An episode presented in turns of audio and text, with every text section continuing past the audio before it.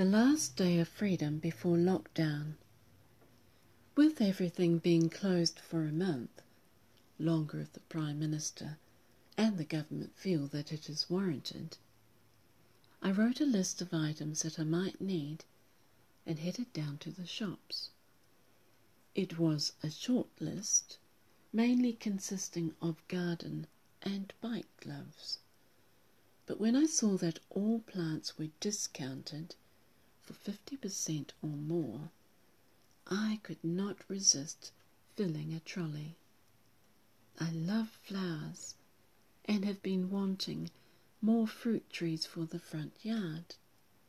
The aisles of plants in the garden section will die with no one to tend them, and there was talk that they could sell for even less.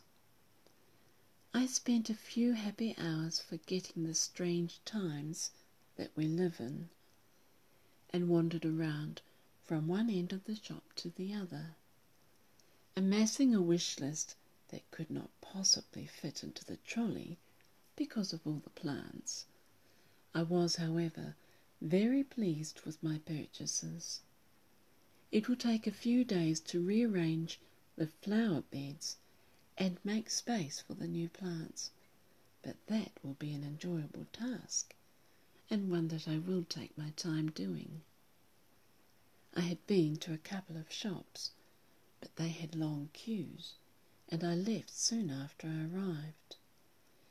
Bunnings hardware store had a queue that went the length of the store, out the entrance, and people and cars were parked anywhere there was space. I drove right through the car park without stopping. Ten in a queue at the warehouse was better, and they let in three at a time as others left. Thankfully, it had everything that I wanted except for rubbing alcohol to make hand sanitizer. Not that I need it, as I won't be going out without gloves and a scarf as a mask cover. Those masks are a little bit too ugly and need prettying up. Someone said to wear wraparound glasses to protect my eyes, but sunglasses are fine.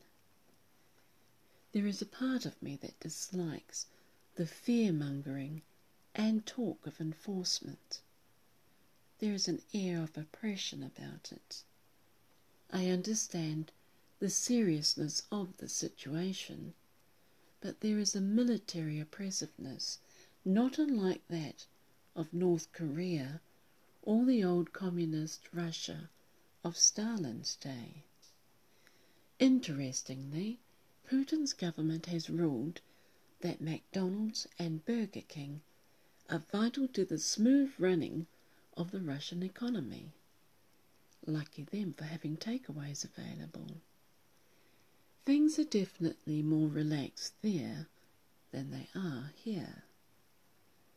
I spent today catching up with friends and family and came home a couple of hours before curfew. A minute after midnight, and cars are still out on the street. A group of people laughing as they walk by sound happy, but the police will be out and about, and anyone not at home by midnight runs the risk of being picked up and taken in. I was at the beach earlier, and there was a steady flow of vehicles. Groups of people met up, some sharing a meal together, some sharing a few drinks. A motorhome park nearby, usually filled with vehicles, was empty and its gates padlocked. People are being encouraged to get indoors or go home. Even the homeless are being accommodated in motels and hotels empty of tourists at this time, care of the government. I couldn't think of a group more deserving of a decent night's accommodation. I cannot tell a lie. There is little about this lockdown to like.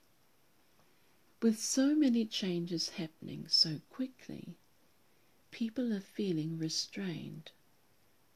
Talking to others, it became evident that we've all had enough of the doom and gloom surrounding the global effect of coronavirus. We're none too pleased about the economic recession either that our government is taking us through and hope that they know what they are doing. It might be for the sake of people's health, but once done it cannot be undone. And whether it is necessary or not, it could be the undoing of the current government. They might not get a second term, especially if all that anyone can see is that we were made to stay home for a month. Unhappy voters will simply vote for someone else.